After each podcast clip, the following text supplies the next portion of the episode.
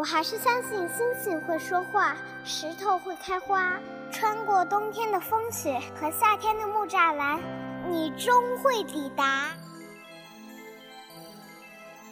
喜欢的歌，静静的听；喜欢的人，远远的看。谁的错？谁来的？我喜欢你。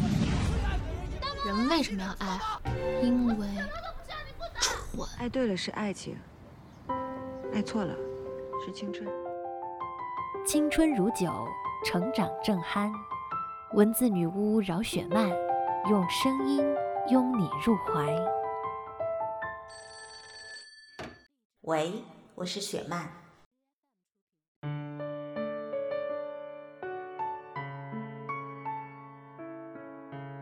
大家好，欢迎再次收听雪漫电台，我是雪漫姐的编辑轮仔。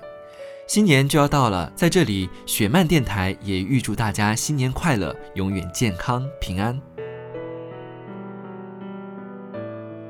虽然二零一七年已经过去了二十六天，但是二零一七年末兴起的一场佛系风暴却丝毫没有减弱。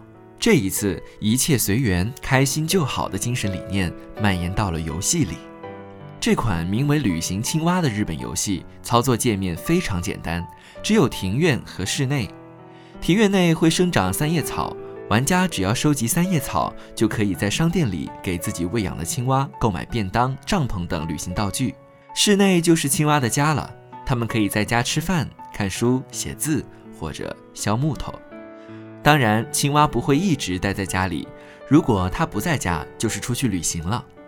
你不知道他什么时候出去，也不知道他什么时候回来。你唯一能做的就是乖乖的收集三叶草，忙前忙后的为他准备好下次出行的东西，然后默默等他回家。相信有很多人都不明白，这个看起来毫无目的和意义的游戏，怎么会一夜之间风靡了朋友圈呢？让自己周围的朋友都瞬间变成了老母亲和老父亲。既担心自己的娃出门不回家，又怕他回家不出门。相似的还有前阵子流行的游戏《恋与制作人》，每一位玩家都用尽心思，只为和游戏里的虚拟角色谈一场玛丽苏的恋爱。从这些大热的养成类游戏，我们会看到，人们似乎不再愿意花时间去应付现实中的人，甚至连情感的付出都更愿意倾覆于虚拟的形象。先前是恋与制作人中的理想男友，而这次是一只蛙。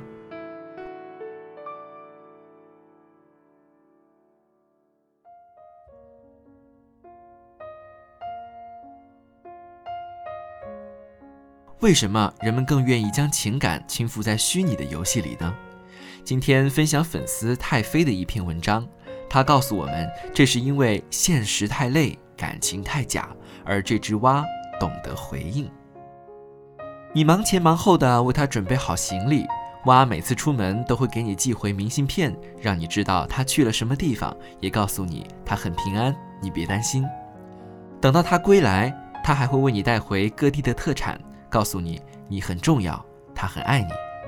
而这一切只是因为你在付出精力为他收集三叶草。最近，我的好朋友小米就疯狂地爱上了这款游戏，每天朋友圈的老母亲画风都让我们喊他米妈。我的仔怎么一回家就在床上看书啊？看了这么久，不会看傻了吧？仔啊，我都给你收拾好行李了，你怎么还不出门？在家里吃了几个小时的饭，是要做啥哦？我的仔出去一整夜都没回来了，也不知道寄张明信片回家，该不会出什么意外了？真是不让人省心。每次看到这些朋友圈，我都被逗笑。小米很久没有发过这么逗的朋友圈了。我记得在很长的一段时间里，他的朋友圈总是伤春悲秋的。不过，伤的不是春，悲的也不是秋，而是他喜欢的人。高中时期，小米对他的男神一见钟情。年少的喜欢很偏执，也有不撞南墙不回头的勇气。那些年喜欢男神的小米真是勇敢无畏，送吃送喝这些都不在话下。手很笨的他去学了折纸，用了很多心思折了满满一盒的爱心送给了男神。有一年男神生日，小米还买了个精美的本子，在全年级为男神收集生日祝福。可是真诚的喜欢不代表会有同等的回应。对于小米的喜欢，男神知道，但从不表态。他从来没有说过喜欢小米，却对小米精心准备的礼物照单全收。我们都知道的，爱情里这些不确定的讯息，总是能给我们莫名其妙的勇气和希望。高中三年，小米就喜欢他的男神，喜欢了三年。毕业后，小米甚至想和男神报同一个大学。要知道，以小米的成绩，他能去一个更好的学校。故事的最后当然是阴差阳错和无缘无分。小米和男神分别去往天南地北，对方甚至删掉了小米的联络方式，完全消失在小米的生活里。一开始，小米没舍得放弃，他会和以前的老同学打听男神的消息，却没人能说出他的去向。后来的后来，小米不再提起男神，但偶尔会发一些看起来云里雾里的朋友圈。但像我们这些一直在他身边的人，不用猜，都能知道他在想什么。他舍不得，也放不下，但是心却很累了。不过最近的小米画风突变，自从养了蛙之后，朋友圈里一片岁月静好，仿佛寻找到了新的人生意义。昨晚和他聊天，小米说：“喜欢一个人这么多年，等了这么多年，也是在学着慢慢放弃了。有时候我会想。”是手机游戏不好玩，还是电视漫画不好看啊？喜欢什么男神啊？我养的蛙都知道惦记我，我给他准备东西，他会给我回应。突然就觉得那些年的自己不求回应的付出，其实挺傻的。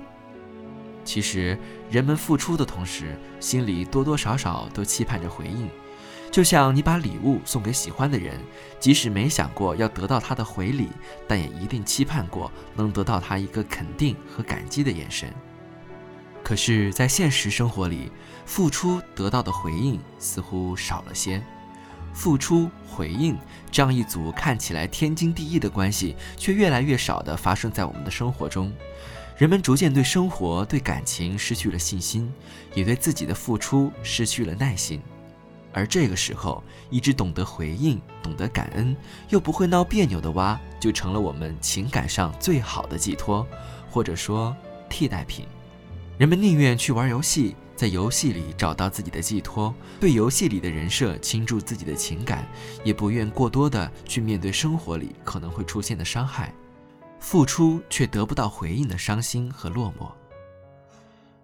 某种程度上来说，人们喜欢的。不过是这个游戏在情感上带来的治愈感和满足感罢了。正如蛙母小米那天跟我说的，有时候觉得爱一个人还不如养一只蛙。今天的分享就到这里了。